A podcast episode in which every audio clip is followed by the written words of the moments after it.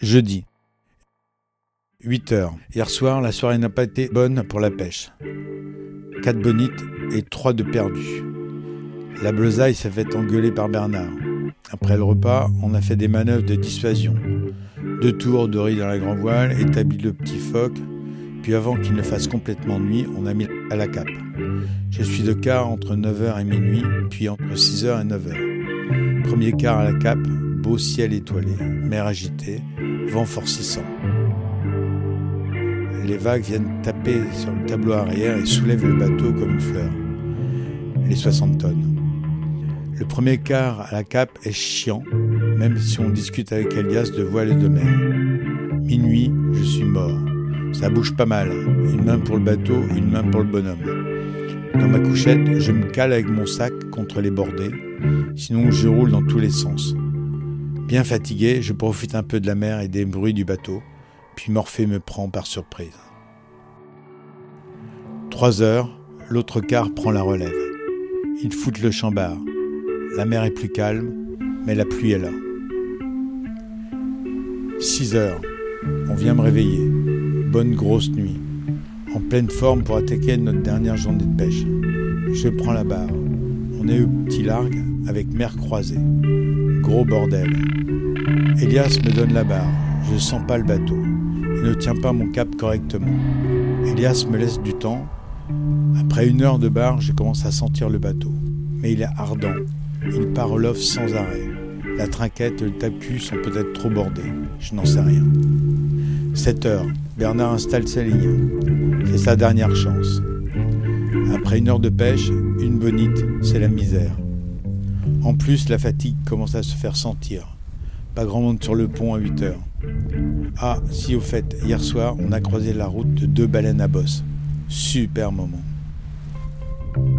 Vers 9 heures, on commence à pêcher six bonites et plusieurs botons, coup sur coup. Ça s'active sur le pont. On nettoie, on étripe et on navigue à la voile. Les cris sur le pont ont sorti tout le monde des bannettes. 10 heures, on a pêché 15 tons. Grosse activité à bord. Mais ce n'est pas fini. À chaque fois que je vais dormir sur le pont, je suis réveillé par les cris de Bernard. Deuxième, quatrième, carnaling. Bon, je décide de guetter pour annoncer le poisson avant lui. Pas une mince affaire.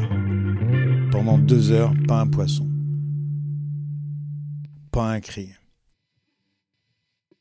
Puis, vers midi, au moment où je monte avec le blanc sur le pont, la quatrième est tendue. Je gueule. Bernard avait pas vu. Trop d'intérêt pour le blanc. Vers 17h, je propose de faire un gazzo au chocolat pour 16. 500 g de beurre, 850 g de chocolat, 10 œufs, 500 g de sucre et 150 g de farine. Tout le monde s'est régalé. On finit la journée avec 32 tons. Belle pêche. Bernard est content, nous aussi. Il l'a échappé belle. 62 tons au total en 3 jours, c'est une bonne marée. Bernard a encore sa place comme capitaine de pêche sur le biche. Plus personne ne conteste son autorité. Après le repas, l'équipage traîne un peu sur le pont. C'est la dernière soirée et on se sent tous bien.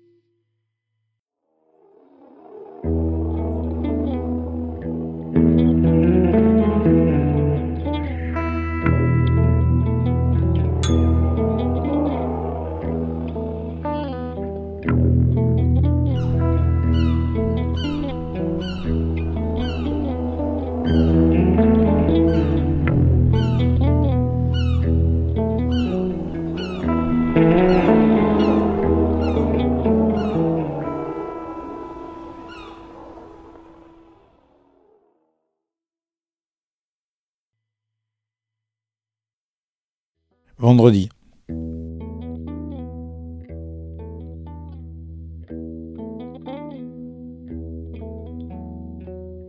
Je suis de quart entre minuit et 3 heures. Belle nuit étoilée. On rentre au moteur, pas un poil de vent. J'ai du mal à tenir le bateau. Cap à 54 degrés, direction Groix. La houle de travers fait loffer le bateau. Jo va la trinquette. Je me cale sur deux étoiles dans l'axe du mât. Je trouve mon cap et mon réglage de barre. On discute pas mal avec Jo, de l'Hermione, de ses projets pour l'avenir. Il est vraiment passionné par les vieux gréements. Après une heure de bar, je vais rejoindre les dauphins à la proue. Une dizaine de dauphins sont là, complètement allumés. Le plancton fluorescent éclate en gerbes ou en grandes traînées sous-marines. C'est vraiment très très beau. Quelques étoiles filantes. Le bonheur, quoi. Trois heures, retour dans ma banette. Vers 8 heures, je jette un œil sur le pont. L'équipe de car et quelques autres boivent un café alors que le soleil se pointe. On est à 15 000 de Groix. Arrivée prévue à Lorient pour 13 heures. Vers 9 heures, tout le monde au boulot. On nettoie le bateau avec une brosse pour 15 matelots et une pompe de cale qui pisse trois gouttes. C'est limite mutinerie. Mais comme toujours, tout le monde s'affaire. Regarde Groix venir vers nous. On commence à voir des voiliers. Ça sent la côte. Après un gros ménage sur le pont et dans le carré, Jo fait à manger des saucisses aux lentilles. Vraiment, ça n'a pas été facile d'être végétarien sur ce bateau. On commence à échanger des mails. Sans être un équipage de vieux potes festifs, en cinq jours c'est pas facile, l'équipage est sympa, bienveillant, y compris avec notre tête en l'air. Au boulot quand il faut, au repos, souvent, vu notre âge. C'était un beau et bon voyage, mieux que je l'imaginais encore. Je crois que je vais retourner l'année prochaine. Merci à tous pour ce cadeau, ce beau moment de vie que j'ai aimé particulièrement.